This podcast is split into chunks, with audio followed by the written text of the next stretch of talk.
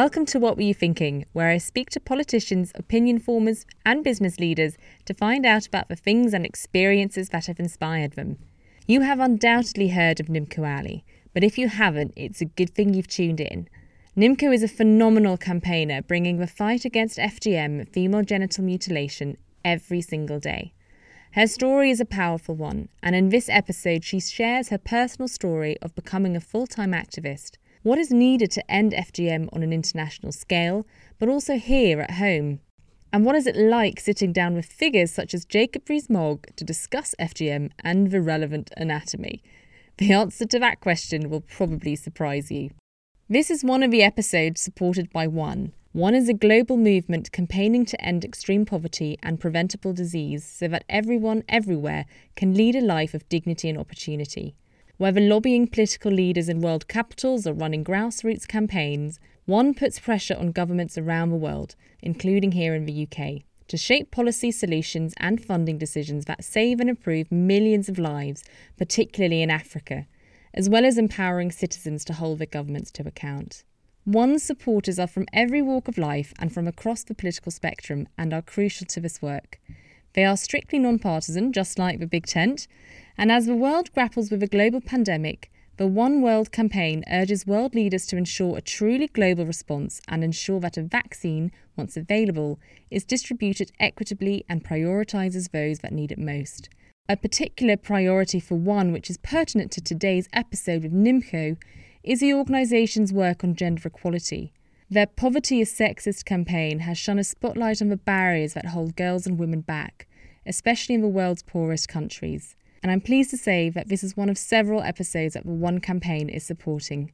What Were You Thinking is in partnership with the Big Tent Ideas Festival, the non-partisan festival of politics, culture, technology and fresh thinking. Nimco, what is it like trying to talk to politicians, many being stale and male, about F G M? It's really interesting because I think in the last um, three to four years, it's been really frustrating because I think a lot of it has, um, a lot of the political landscape has become a little bit more tribal. But over the last um, decade since I've been doing this, it was actually quite easy. And, and actually the more male and white and stale they were, the easier they were to shift in their narratives about something like F G M. And I think you, you'd probably think that's... Um, that's not the case. You think that more kind of um, well-traveled people on the left or people that had like, you know, worked in like the aid sector would be able to um, understand more. But those people are a little bit more entrenched in basically thinking that they know better. But um, the more removed um, politicians have been from an issue like F G M, the more they've been engaged by it. That is really interesting. Yeah, it's just, so that's what I mean. That's why I think a lot of the people that have been very um, vocal and supportive and really like supportive without massive push have been very privileged white conservative men, because for them it's just it's just a no-brainer that it's this like there's somebody in front of them talking about something that is so barbaric that they assumed it being um, kind of tarnished and put away with history. And to hear somebody like me talking about that issue like F G M and talking about survival, I think it's something that has really moved them. And I've, and that's why I've actually, like a lot of the people that I've done some great work have been very white male men. So one of the people that comes to mind is a sort of unexpected ally in some ways, and that's Jacob Rees-Mogg. Um, can you give us a glimpse into your first conversation with him about this topic? Yeah, well, actually, the first conversation about the topic of F G M, it was with his sister, um, Emma um, Kerry, who is a writer, and she was about to write a young people's novel about F G M. So she came and had a conversation with me just to really, and I think her protagonist in that article, um, in that book was meant to be, well, it was, a young Somali woman. So she came to kind of talk to me about the experience of being young and Somali. And I, being me, started making these kind of like random jokes about my weird um, crush, which is someone like Jacob Rees-Mogg. And she said, "Oh, that's my younger brother." And I was like, "Yeah, I'm sure he is." And she was like, "No, he was." Um, and in that whole kind of broader comment, so when I had, but when I had a proper serious conversation with him about the about, about the issue of F G M, it was one of the things where he is also somebody who's very much against the zero point seven percent commitment in terms of the fact that it's uh, put down in legislation when other things are not ring-fenced legally.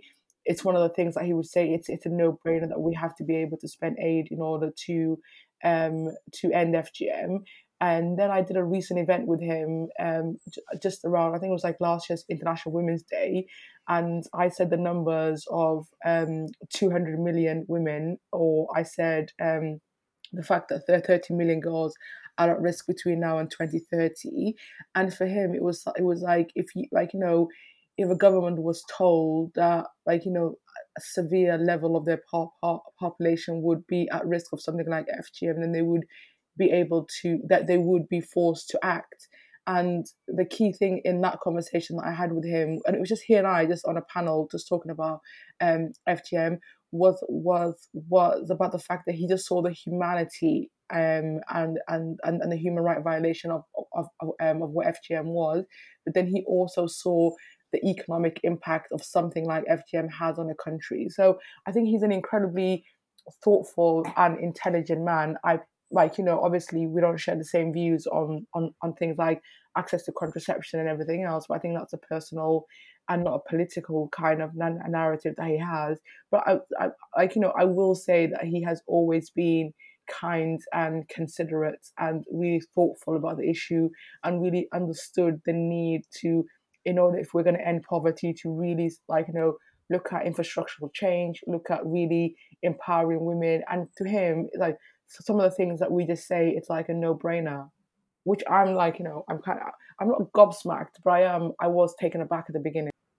I mean, Nimco, it does sound like you still have a bit of a crush on him. It's weirdly enough, I do, like, you know, I do I do fancy men who had childhood trauma like I did, and I think going to Eton at the age of eight or nine, I think is a traumatic thing to happen to any child. Um, so it kind of helped.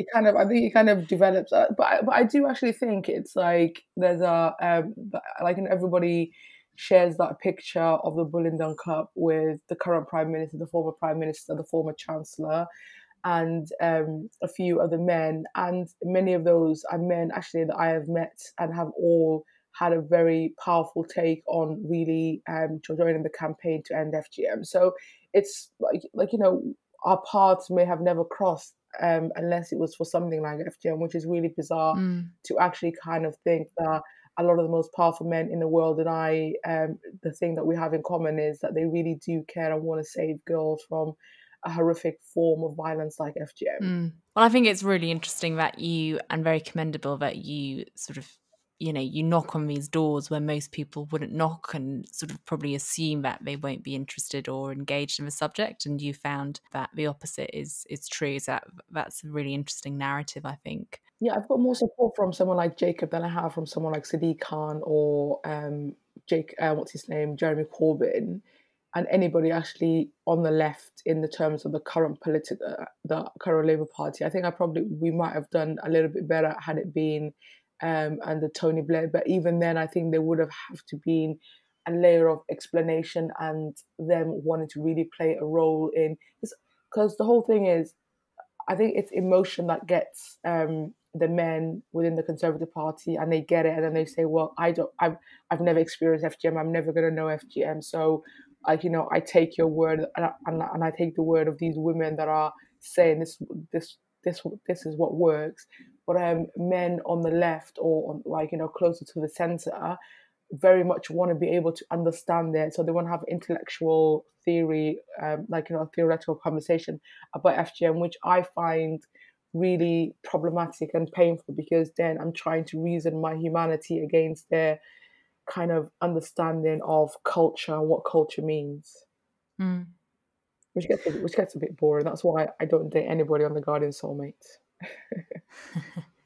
So when did you decide you wanted to really take this activism forward and campaign on on this issue?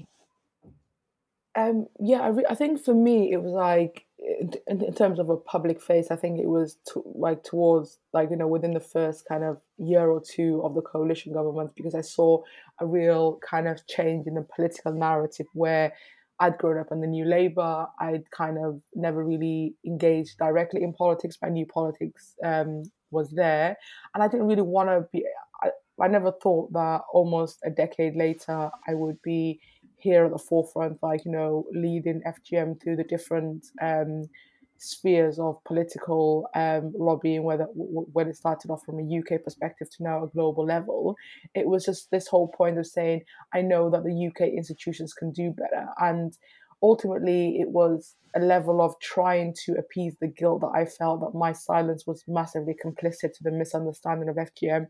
I just wanted people to understand that they had a massive role to play in F G M, and that the girls that are at risk of F G M now were as British as anybody else, and our institutions had to protect them, so that being education, health, um, so on. Um, so yeah, it was, I, I, I think it was around twenty twelve, twenty thirteen, and then it just kind of, then the more success we got, the, and the more people kept on coming, uh, you know, to me for quest- with questions and for answers, I just found myself, like, you know, At, um, at the heart of um, a wave of change, really. Mm. So, so it wasn't anything that I intended, and it's not anything that I even intend on a day-to-day basis when I wake up to say that I'm an activist and this is what I'm going to do. It's just like, you know, it's a path which I've gone on because of the experiences I've had and because of the privileges I've had in order to be able to articulate something which is really horrible, and it can grip you, and it takes a lot of courage and power to Be, to be beyond the point of F G M. And for me, I think it's really unfair that we're constantly asking survivors to be the ones at the forefront, um, not only just leading the conversation, but also giving so much with with, with, with, with, with, with and with so little support. So I think I try harder and I work harder just so other women don't necessarily have to put themselves through a lot of the kind of rubbish I've had to go through in order to get to where we are. Hmm. As a as a survivor yourself, I mean, when did you sort of realise the importance of what you'd gone through and what that means? So I, like, you know, it's it was because the whole point was, like, I think the the physical pain is one thing, and for me that was, like, you know, that almost killed me um, twice. I could have died when I had my very invasive form of F G M at seven, and I could have died again when I had the, like, I almost died sort of having to lead to the defibrillation when I was eleven. Um, and I knew that, like, the, that there was nothing that mitigated or really made this pain any sense. And I always say my, my F G M happened out of context, in the sense that there was a kind of party, but it wasn't celebrated to the point where my mother and my grandmother, who were um, complicit but also coerced into it through the patriarchy and everything else, were there, made it seem like this is something that I have to be proud of and something, this is great. I think I knew from their silence and the way that it was so confusing that it was, that there was something, like, this was something super weird. And then when I came back to the U K, telling somebody who was as articulate and as caring, as intelligent as my um, teacher, my, my primary school teacher, and her not having any words of compassion for something which I knew was painful, and I thought, I'm expressing that it's painful and I'm confused as a child. Her having this very dismissive attitude made me realize, okay, this is really weird, because there's like there's something that like there's something that's going on, which, like, you know, I just couldn't put my word, I couldn't put, like, you know, into words. And then at the age of about eleven, twelve, I found um, the Hidden Faces of Eve, written by Nawal El Saadawi, and she articulated in that very well, in a sense of, it was a horrible thing. So there was, there was this grown woman who was um, back in Africa, now a doctor, a leading feminist, who I had no idea of any of those things. I literally had no idea who she was. I just read the book, and this part just jumped out at me. Um, and I think I initially read the book because the um, the librarian at the local library had said to me, oh, you might enjoy this book because it's written by an African woman. She didn't say an African woman or a Muslim woman. But um, so I took her away with me, um, and that was, like, the first time I really understood that there was other people out there. And then, ironically, I ended up reading, like, you know, um, George Orwell's nineteen eighty-four after that, and kind of, like, you know, said to myself, there are just some of us that just think differently. But mm. never in my kind of child brain did I think this was um, a form of violence that had gripped like, you know, um, and kind of torn women's lives apart for almost four thousand years. I just thought it's this really weird thing that this woman has also written about. I just put it to the back of my mind. I just thought, like, I had my defibrillation. Um, like, I was just going to be like any other normal British girl. And that's how I carried on until I was about twenty-one, twenty-two. And then what?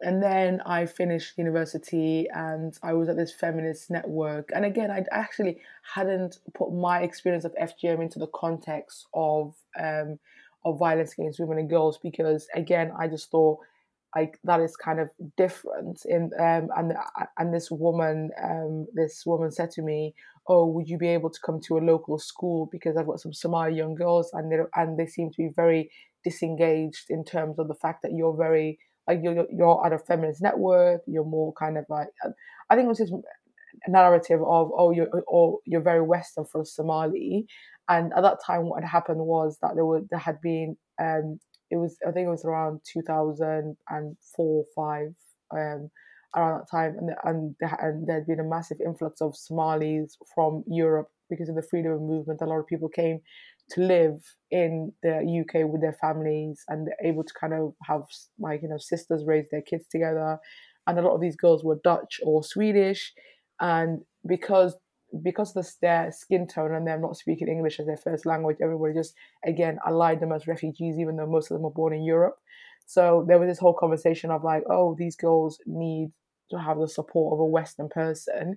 And I just went into this my classroom in in Bristol thinking I'm going to speak to some um, young inner city girls who seemed to be actually a lot more together in terms of the way that they were acting than I had been at fourteen, thirteen. I like for me, like the F G M happened, the defibrillation happened, the search for questions didn't, like, you know, like outside of Nawal El Saadawi, I really couldn't connect my physical body to what my emotions were. So I was being, I was gripped by an eating disorder in my teens. So these girls just had, were really like loud and confident, and I was a little bit intimidated by them. And then, and, and then basically one of them asked like, um, Miss, is like F G M halal? And I was like, what would you guys know about F G M? Being very flippant to them, thinking it's two thousand five. What, what, how many of you have even heard of F G M? And in a very kind of unforgivable way, I asked a direct question, which I think has kind of haunted me and still haunts me to this day, where I said, like, how many of you have had F G M? And out of fourteen girls, thirteen of them had. And I will never forget one of the girls, the girl who hadn't had F G M. She was this incredibly sweet girl with a headscarf and a, and a like, you know, a gap in her top tees, like look like staring at me and staring at her friends. And then one of her friends was like, "I don't think you're special because, like, I know what's going to happen to you this summer in um, in Hargeisa, which is the city of my birth." Um, and then she was so explicit about like F G M. It reminded me of like how explicit I was as a seven year old to my teacher, and I. And I just said that. I just thought, no, no, no, that's not going to happen to you. This is fine. And then the teacher walks back into the class, because at that time there was only me and the Somali girls. And they all just mm-hmm. kind of just like flipped, and like nothing was going on. And I just thought, this is literally what I did as well. You you end up kind of masking your emotions and living a double life. Yeah. So that was kind of my first inkling into I wanted to do something, but never did I want to talk about my experience of F G M, because I thought, like, I'm not like I'm not poor. I'm not like... um. I don't want to be seen as an immigrant with, like, you know, a mutilated vagina, all those things. Um, so I, I would always talk about it in a third in, in, in the third person until about like so that was about for like another almost like eight nine years. I always talked about F G M in in in, in the third person, and it's really bizarre because I met Nawal El Saadawi in twenty fourteen um, at WOW, the Women of the World Festival. And I always wanted to ask her a conversation about her mum and her and how they rebuilt their relationship. Because she says in her book, um, like, you know, I, she basically fights herself, um, fights her way out of the hands of this woman that had mutilated her, looks for her mum, and then sees her mum in the corner, like, you know, in conversation, just like as though nothing is happening. And I and I kind mm-hmm. of sensed a level of betrayal in that. So I really wanted um, her to tell me like how her and her mum re- rebuilt their relationships, because my mum and I were having this incredibly hard time um, at that time, because I was very vocal and very public about, I was kind of lead in the F G M campaign at the time. Um, but she kept on talking in her in this interview. Um, she kept on saying she had written that essay about her F G M four times, and she ripped it up and thrown the third edit of it into the like you know into the ocean, um, because she just like you know she just couldn't like you know didn't want to like you know give it out to the world. And then I remember changing the question I had since I was eleven, twelve, um, twenty years, like almost twenty years later, saying to her, like, what was it that, like, you know, why did you not want to, um, like, you know, write this thing about your F G M experience? And she said, I was a doctor, I was a feminist, I was I was a political activist, I didn't want to be reduced down to and just a mutilated vagina. And and I really felt that, because that was one of the reasons why I never talked about my F G M for a long time, because I'm just thinking, like, why are these, why do you always constantly have to have this, like, like story of us still being broken when you can be beyond your mm. F G M? So yeah, so that was, I you know, that's a roundabout way of saying it was like, it was those girls that really um, kind of opened my eyes to how my silence was complicit, and then meeting other young women who'd undergone F G M who were so broken by it. I just thought, they literally don't know that there's somebody else um, in this room that has had the same experience as they have. Yeah. And what what reactions do you did you get, especially in the early days? I mean, you've kind of already alluded that it's sort of caused problems between you and your mother and possibly wider family, I don't know, but what, you know, is there, was there hostility, or are people, you know, quietly supportive? It was, so basically the way that I ended up turning towards um, conservative um, like leaders or politicians was because I was so rejected by um, my political home, which had always been Labour before that. Um, so I started to say, okay, fine, because but by the time we'd started um, Daughters of Eve, um, I had like you know found my I found my feminist voice. I was this wasn't an African issue. This was an issue specifically about British girls and how we protect British girls, and I was talking about those things. So I would literally go to um, women's organisations, and these, and a lot of the women's sector is very white working class women who've worked their way up, and very Labour. That's like that's their traditional kind of heartland in terms of, um, in terms of the like the politics and, and the way and the way it always was. So I would go in there, and within that, like you know, white working class women, there was also um, like you know African Caribbean women, and there was this whole conversation about intersectionality, like what does actually the, the word intersectionality wasn't being used in um twenty ten, twenty eleven. It was um it was more about diversity and all these other kind of conversations. And I would say, but F G M is not a cultural thing. Like, there's no ignorance in F G M. It's actually an organized crime. It's violence against women and girls. And people like, you can't say that, because it was as though it was the, as as though women of color, specifically African women from a migrant background, couldn't. Like, you know, did not possess the level of, um, like, the patriarchy did not work in the same way, as though, like, you know, brown men could not also organize, just like any other male system had organized in order to, like, you know, systematically oppress and abuse women. And I can articulate that now. By that time, I was just thinking, like, how can you not see that, like, F G M is the same as rape, F G M is the same as domestic violence, there, there's, a, there's, a, there's, there's a gender lens to this. And that was like really interesting, getting that pushback. And I was just thinking, like, are you actually kidding me? And then I ended up um, finding myself like writing to Boris Johnson, who was, again, like, you know, just about like, you know, just to go for the, like, you know, was was the mayor of um, London at the time.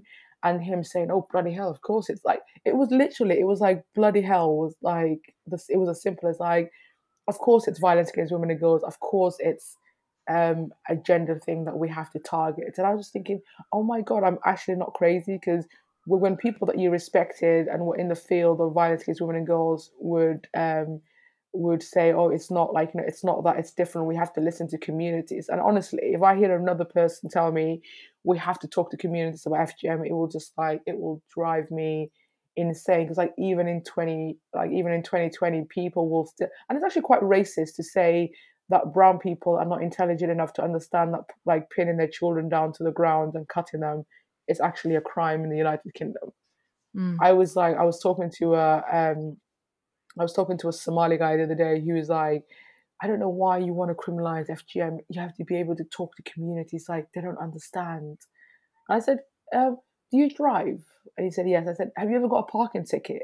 And he said, well, no. I said, well, if you can, I said, if you can understand the basics of driving in this country, if Somali people can get their kids to school, if Somali kids can get their kids vaccinated in this country, uh, or even can collect benefits, they, I think they bloody understand that F G M is illegal.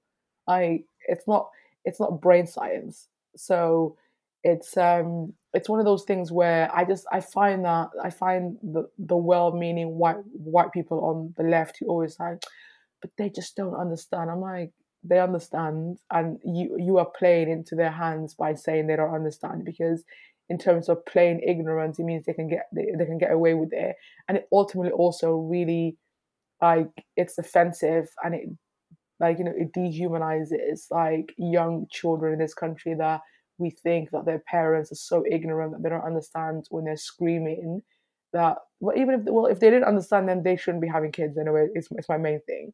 But yeah, it's just, it's, so I've, I find that really problematic, and I think a lot of um, a lot of that was one of the like one of the things that I wasn't expecting. I was definitely expecting the pushback from my family, because obviously it's something that I should not talk about because it's so sensitive and about a specific area of my body. Um, but I was definitely not expecting a lot of the um, feminist thought leaders, as they were at the time, to mm-hmm. come at me as hard as they did, and hard they came. Hard mm. they came. That was. It's kind of funny. It's kind of funny sometimes when you kind of look back at it, but it's just like, it's also like, I don't even know how. I don't even know why and how I did it. Mm. Um, I'm sure you you still get, I mean, quite a bit of abuse on Twitter, I'd imagine. Is that is that a big big oh, yeah. thing on social media? It well, do you know what? It's like what, what what's really interesting is like how people will use F G M for their political or, or, or like, you know, ego stuff. So I've deleted Twitter off my um the Twitter the Twitter kind of app from my phone, because there's this like really interesting um, Guardian story assuming that Priti Patel is some cold-hearted um like person that doesn't care about F G M, knows nothing about it, and will deport a young girl to um to Sudan, where she'll be subjected to F G M, and that's all Priti's fault. And I I ignored this um thing, but then it just kept on going, it kept on going, and people just kept on tagging me, and I was thinking like, one, do you not think I know about this case? Two, do you think that I would actually put any political allegiance I have with any politician above the humanity and the ability to protect a girl from F G M? No, I wouldn't. And three, none of you actually cared about F G M two days ago. You don't, and, and, and, and you don't care about F G M now. You just care about scoring political points. So in the way that I engage in the conversations that I have, I always have to try to see what, what people's um, kind of motives are. And sometimes it's fine, like, you know, certain people want to get involved with F G M because they want to get political leverage, but then they deliver, but then as long as they're, they're delivering something. But I just think it's like, there's, there's a, there's a, um, a concerted effort to constantly misunderstand and misrepresent everything that I say and everything that I stand for, because I'm an unapologetic, like, young black woman who just says, like, you know, we need to do better for other young black women. It doesn't matter who my friends are and what I, um, how I even voted when nobody even asked how I vote.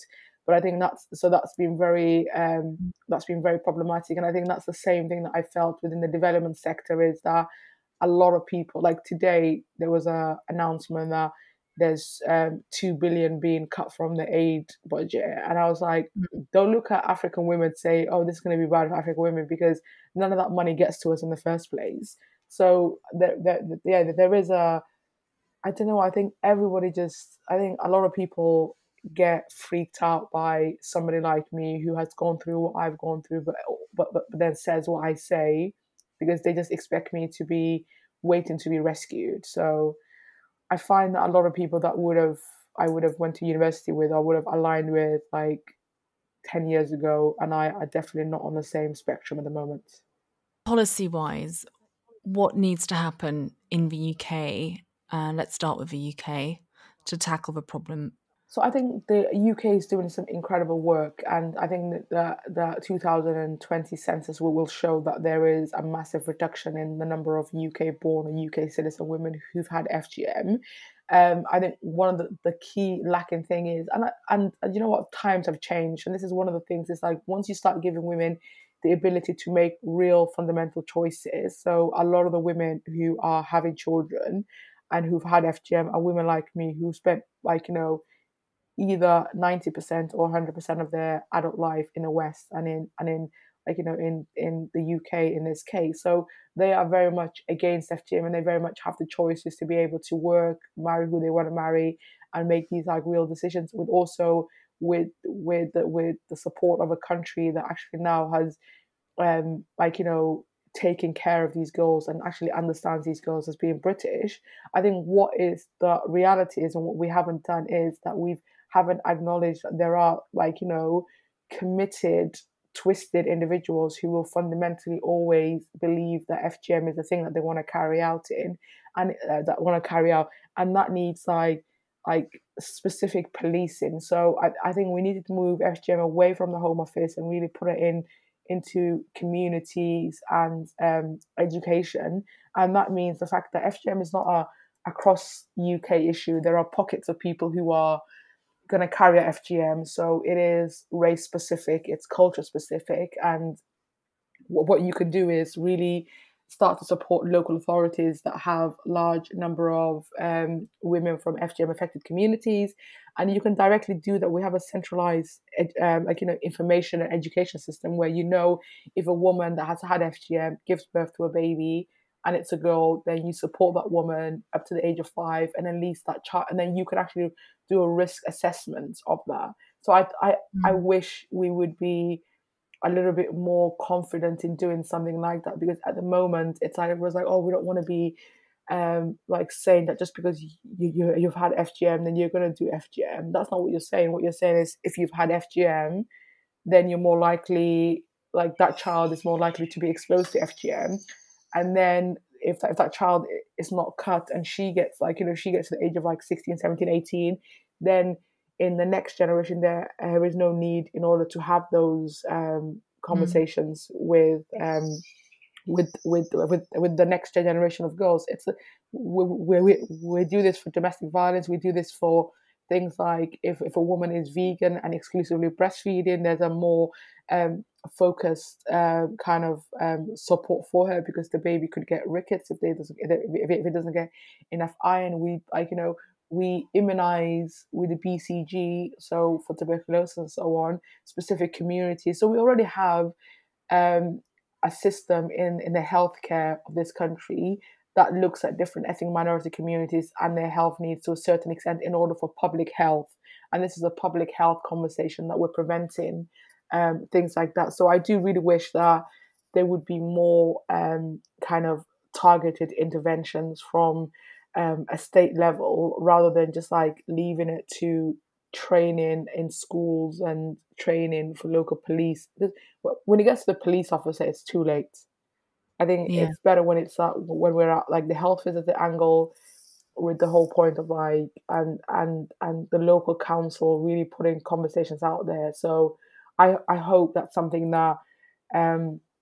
both communities and health can work together and then hand over to education. I just, mm. and I think the I think the Home Secretary agrees with the fact that, like, you know, it shouldn't be, like, F G M should not sit with the Home Secretary. It's an issue, like any other issue that the Home Secretary should police and have a, and have oversight on, but, like, we should be more focused on prevention and changing cultural narratives and really helping to lift girls out of those communities, rather than just like leaving it till, um, till a horrific case, it, like you know, means that a girl has undergone F G M.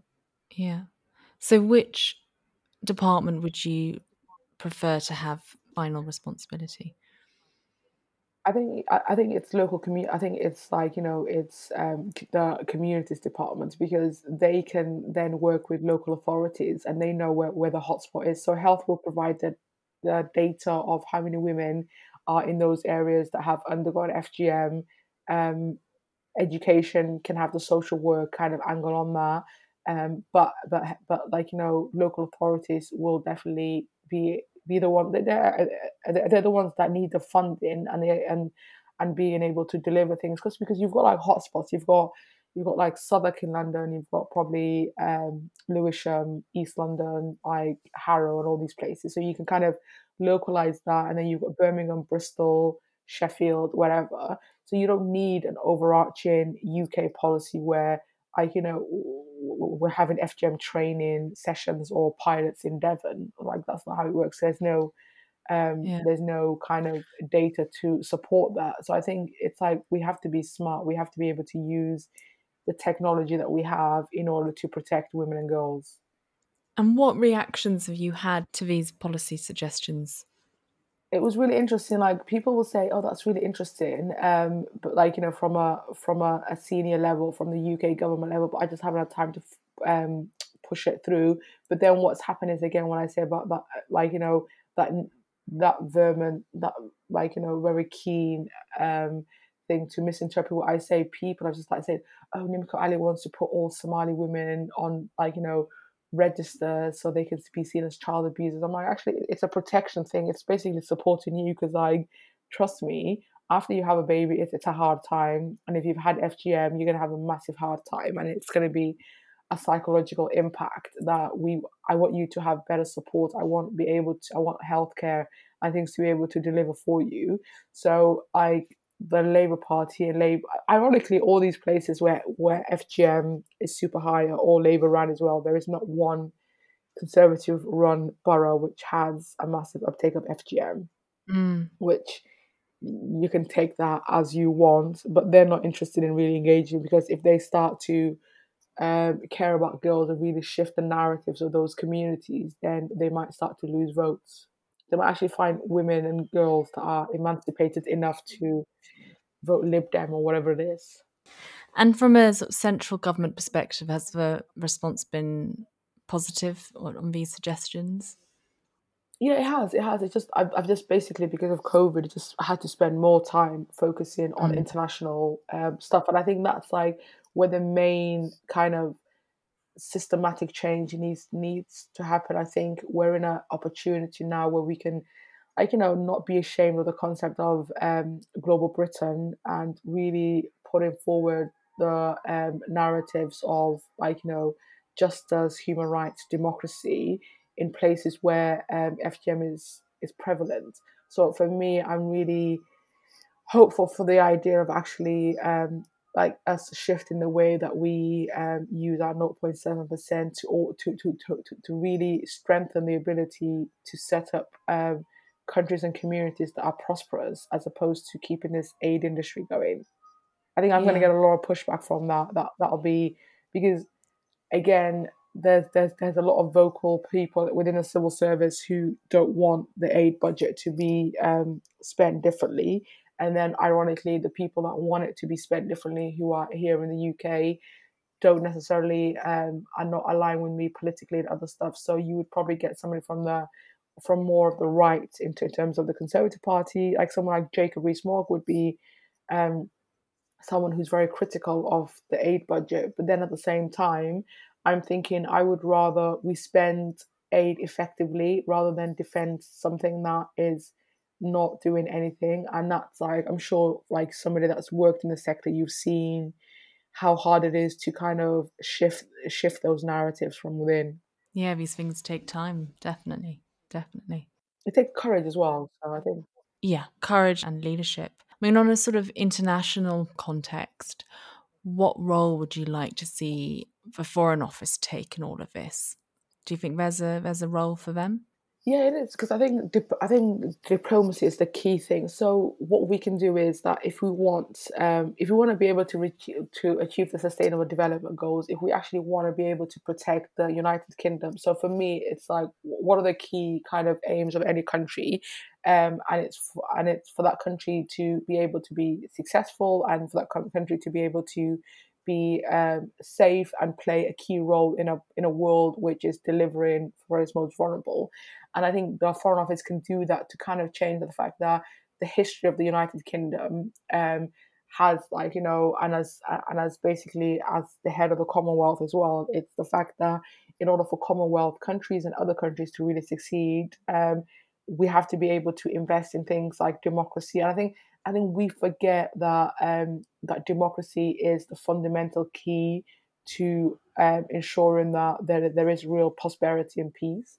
And I think that's what everybody's fighting for. So many of the countries that are at war at the moment, or like, you know, or the kind of um, ways that they've fallen are not democracies. And we've spent the last mm. two decades allowing China to take over somewhere. So I'm massively passionate about Africa. Um, mm-hmm. So we spent China, um, like, you know, spent the last two decades allowing China just to r- run crazy with its own, ironically, with its own foreign policy. Its own foreign policy, it's China supremacy. It's like, so if global Britain is a bad thing, it's actually not as bad as um, like, you know, a supreme and stronger China with the narratives of communism and, like, you know, anti-women, anti-human rights, all those things. So if we can counter that with the, the, the largest, one of the largest democracies and one of the oldest democracies, the United Kingdom, saying that we're here to put in funds and support infrastructure that allows democracy to happen, I think that is something that's, like, super exciting. But you'll have people that will say to me, oh, but what about access to contraception? I think so. This is the thing that I I find really problematic. I have never encountered anybody in the developing country that said to me that the first thing that they want is access to contraception. Like, the whole point is, the, the reason why we're providing contraception, why we're providing abortion, why we're providing these things, is that these women don't have the ability to decide who they marry, when they marry, or what they do with their bodies. So therefore, us as, like, you know, so-called developed people are thinking, oh, fine, we'll, we'll give you the pill, or we'll, we'll give you an abortion. I'm pro-choice, I'm pro those things, but I would rather those women be able to vote for leaders that would give them access, like, you know, to healthcare, which, like, you know, which contraception and abortions are part of, in their own country, in their own language, when they demand it, how they demand it. So you have this narrative of assuming that we're doing good for the world because we've, like, you know, carried out, like, you know, three thousand, um, what is it called? Like, um, um three thousand births, like, what is it? One of those U, um, U D Is, whatever they're called, contraception. So we've given women, we've given three thousand women access to contraception. Now they can decide when to have children. I'm like, well, no, because she's still probably going to get raped. And she's then, she's probably going to get H I V, and then she's probably going to, Um, die, and then her kids are not going to have anybody to look after them. So what have we, in our ability to be world leaders in aid and doing these things, really achieved for African women? I think very little. And I can, and I'm, and I'm coming also to that fact of, um, I think I can be very critical about the U N as well, and it's kind of this concept of, like, seventy years of the U N. I'm pointing to, what have you actually, like, given to the world? I definitely believe in the need for better vaccines and for lobbying for um, better vaccines and better healthcare, um, to the World Health Departments. But beyond that, I you can't like I always find it quite, like, you know, it's it, it's an oxymoron to, um, to say we're U N peacekeepers. I'm like, you have to you have to take a position in a war, even if it's a civil war, because what you're doing is that you're just, like, creating more chaos when there's, like, a third person in the whole kind of conversation. So. Yeah, I think we as a Western um, G seven leader need to get over ourselves a little bit and stop thinking, like, stop feeling guilty about history and actually start feeling bad about how bad we are in the way that we're doing things, because we still feel guilty about three hundred years ago. That's, like, that's my thing. It's like, it's not helping, like, your guilt and your ability to feel bad about um like, you know, empire is actually not doing any good for the women of Liberia, Sierra Leone, Somalia, everywhere. So that's a that's a privilege that I really want a lot of um, very well-meaning white people to get over. And understand, yeah, that that's my little new rant at people. I like that. That is that is a powerful statement. Um, is there a an individual and and a place that have particularly impacted your life and and your your journey on campaigning against F G M? Yeah, I think some basically the individual is my grandmother, because I think every generation pushes a little bit further for um, women and girls. And I think mm. had my grandmother or even my mother been as vocal and as kind of, I some people would say fearless, other people like my mother would say reckless, as I have in terms of saying what I have to power and to pe- and to men specifically, they probably would have been dead. So what my grandmother had, like, you know, as a woman who was, even though my my my grandfather was an incredible man, he still, like, you know, they still got married very young. So they were both, well, she was she was a child um, when she was given to him. He didn't they, they didn't consummate the marriage till she was um, eighteen, because he refused to marry um, a girl. But it's like to have a grandmother that was, like, before she got married, like, illiterate, had F G M, and was basically, like, her family couldn't feed her, so they were like, "Oh, we're gonna have to ma- marry you off to a richer man." To to have somebody like that who still was, like, one of the wisest people, and I think that that's what you find on the continent of Africa and and across the world, is like it's women who had to be resilient because they had no other choice. I really want to get rid of the narrative that African women are some kind of superheroes. They are incredible women who've had to endure inhumanity that no one should ever have to endure, but I think a lot of that is because they've had to survive for their next generation rather than surviving because they have some kind of superhuman power. Mm. And that, that that's another narrative that I really um really want to quash, is this this like you know um image or narrative of the powerful black woman who can survive everything. It's like, when you don't have a choice, you will survive, like, you know, hunger, war, like, as I said, like, you know, incredible in, in, in humanities, but they shouldn't have to um, do that. And they shouldn't have to, like, you know, show their, like, you know, like, actually just, like, have to justify their humanity and justify the, the, the fact that they deserve kindness. And I think somebody like my, my grandmother that survived a lot of things, but still was not bitter, which is kind of... Um, similar to one of the things that I respect Mandela about. There's always people say mm-hmm. to me, like, I, I was once asked, like, who do you respect? And I said, um, in terms of, like, um, the ability to not hold grudges or the ability to walk away from something, it yeah. was like, it was Nelson Mandela for not looking back of, like, oh my God, I've almost spent almost thirty years of my life in prison and, like, you know, unjust. He just moved forward mm. and like, b- like, you know, ended up building a nation. And another person that I also weirdly respect um, is Doctor Dre, who I actually tweeted about today because he wears a new pair of trainers every day. And I'm like, that's just, that's just not okay. But he walked away from two, like, so he was with, um, he was with Death Row Records, and he walked away from almost like a billion pound industry to say, like, this is not working for me, and I don't really, like, I don't really get where you're going. And they cut him off, and he basically went and made another, like, made another billion pound industry. So I think the idea of not saying, oh my God, I had a billion, like, look what, like, you know, look what I have now, or even when you make another billion, saying, oh, I, I could, I could.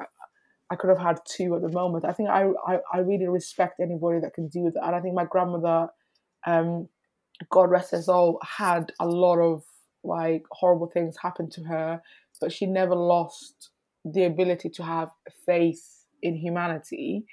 And I think, like, you know, and now I've got a niece that basically flips out if she doesn't get the, like, you know, the toast the way that she wants. And I sometimes I look at that and I just think, because your grandmother pushed forward, you can be a brat.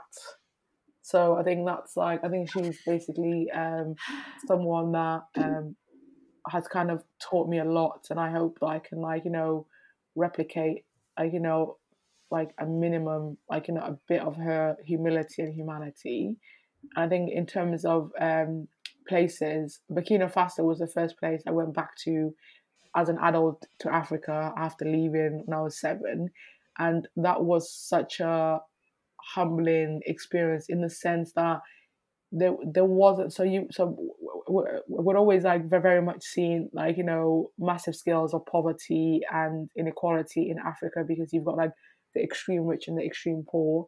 And specifically in East Africa, so both Kenya and Ethiopia, because of the aid industry, their capitals are just basically run by, you have massive wealth or you have um, massive inequality and poverty. But Burkina Faso was one of the places that was like, like everything was like, like it was like you you couldn't tell who was poor and who wasn't. There was like, you know, just this level of like equality that I hadn't um, seen before. Mm. And I remember meeting the gender minister at the time um, in Burkina Faso, and it was really it was really fascinating because like I was with a white aid worker and we were doing a scoping exercise of F G M because it's it's not like African women had told us what was going on anyway.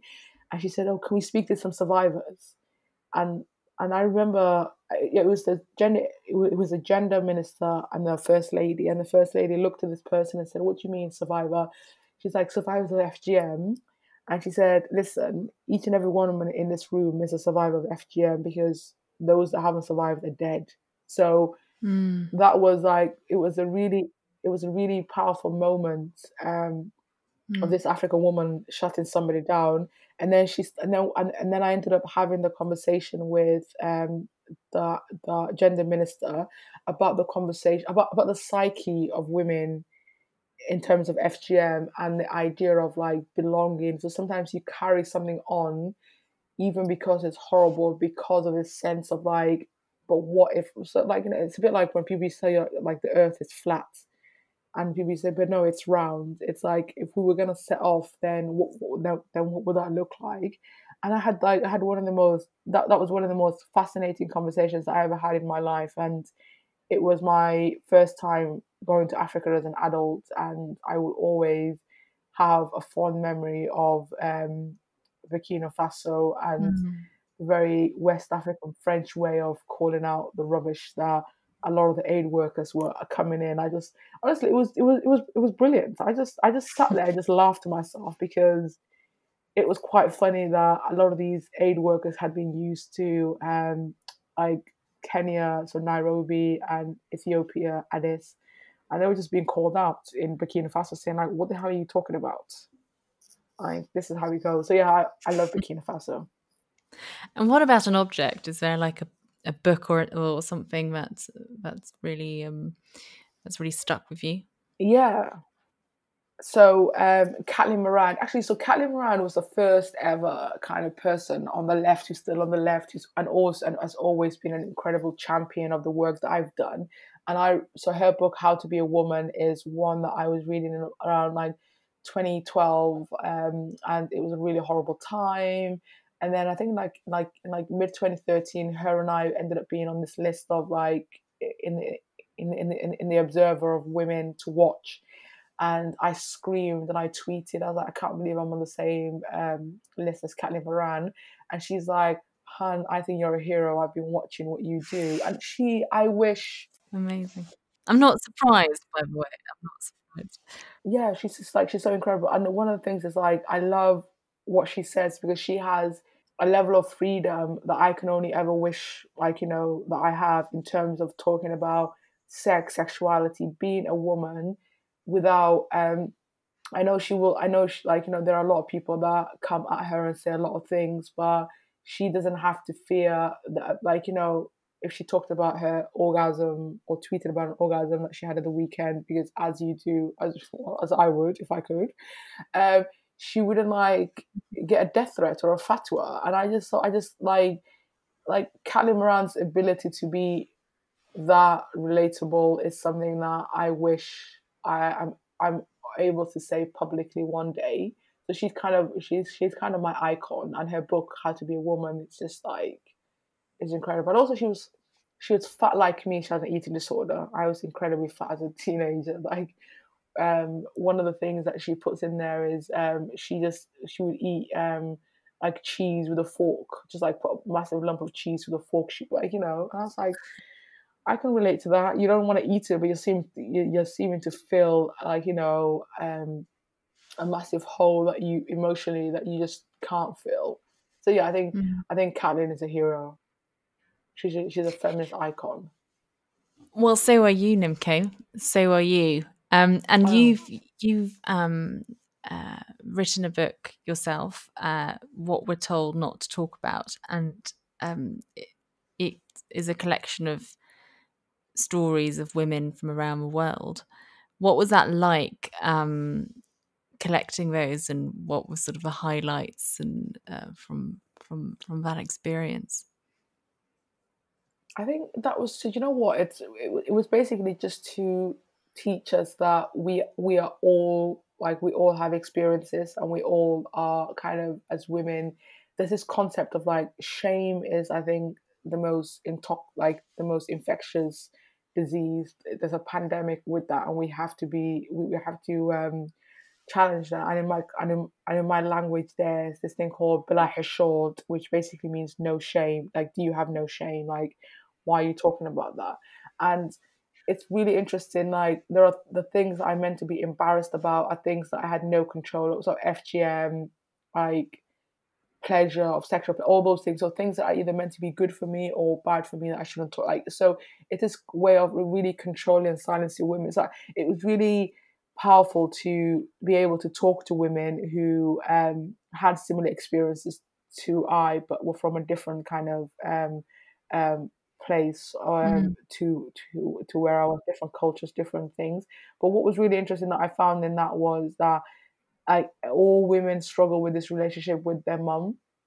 I think it's like this ideal thing of, and also, and, and that's sometimes because we are, like, you know, lumping women together. So we're doing this whole thing of, like, youth and, like, like not really, um, like, you know, cherishing and empowering the ability to grow old as a privilege and something to enjoy in terms of our grandmothers and everything else.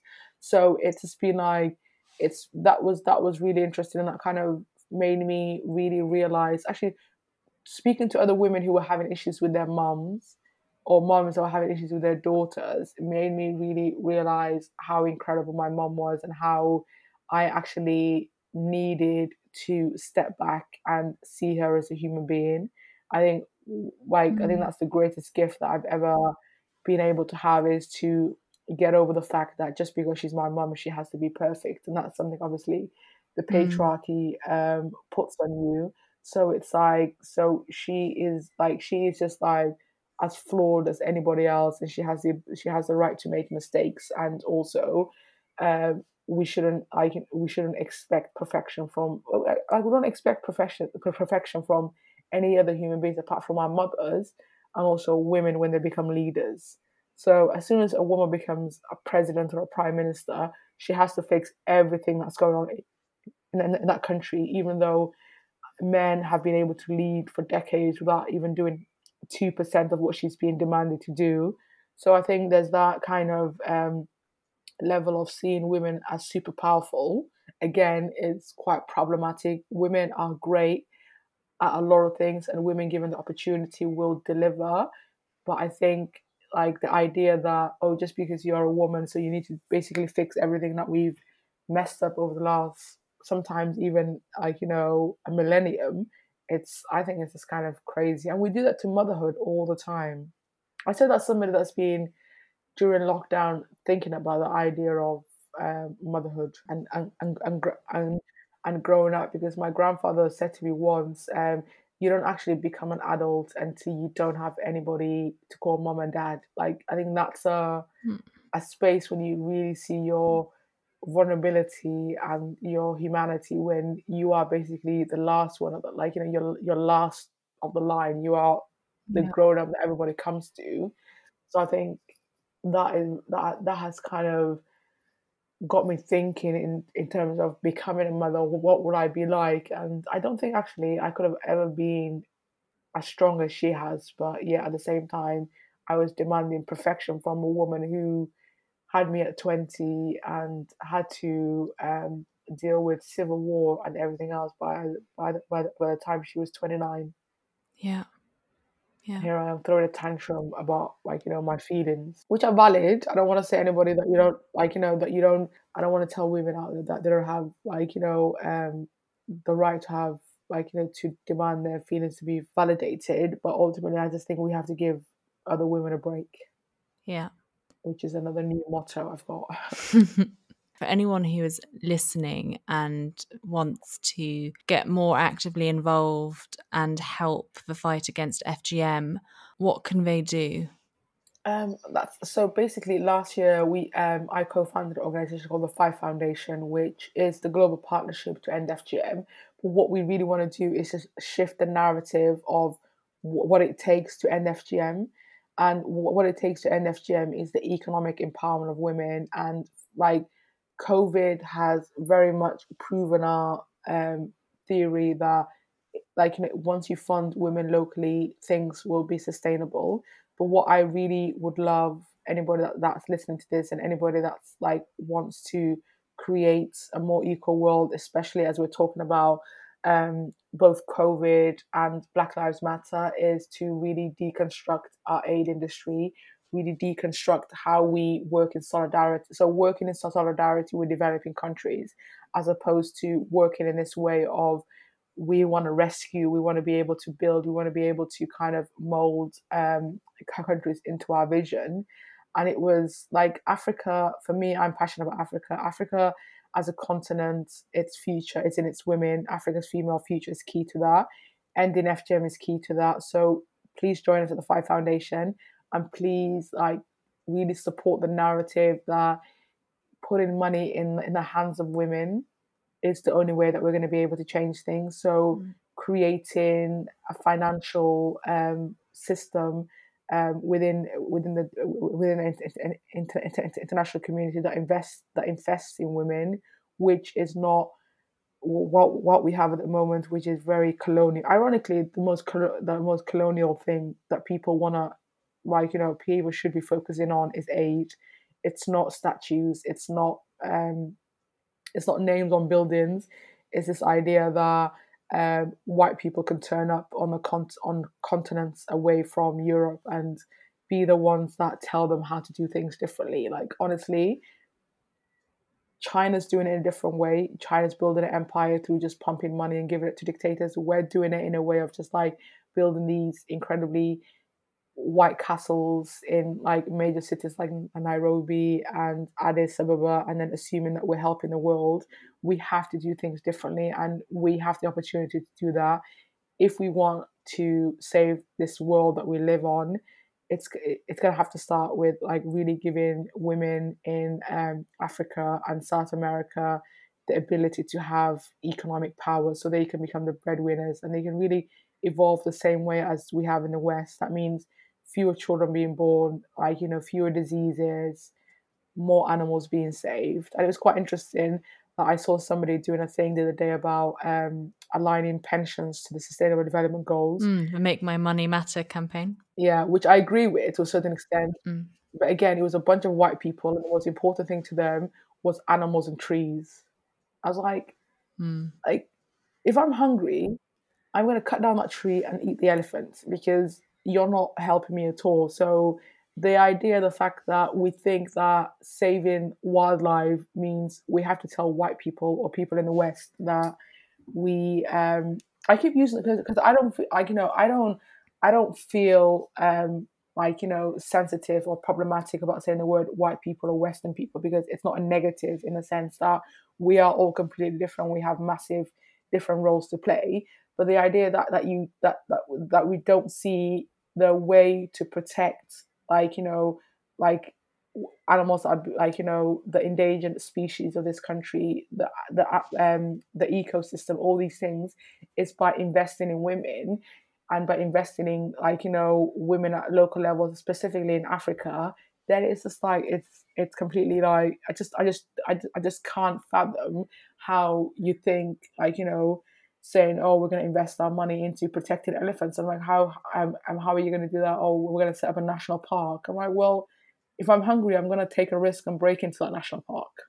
It's like, it's so I think Make My Money Matter. It's a, it's a, it's a massive narrative, but the only way to, to, to make your money matter and to make this world better is by investing in human beings, then stopping Um, the the refugees from climate change and all these other things. Mm. So I think like hopefully like, I've got a lot of love and respect for um, both Richard and Emma, and I really hope that we can work together on this in, in terms of shift in the narrative of saying, actually putting that ha- ha- money in the, in the hands of women and girls is the way that we are going to make this world better. Mm.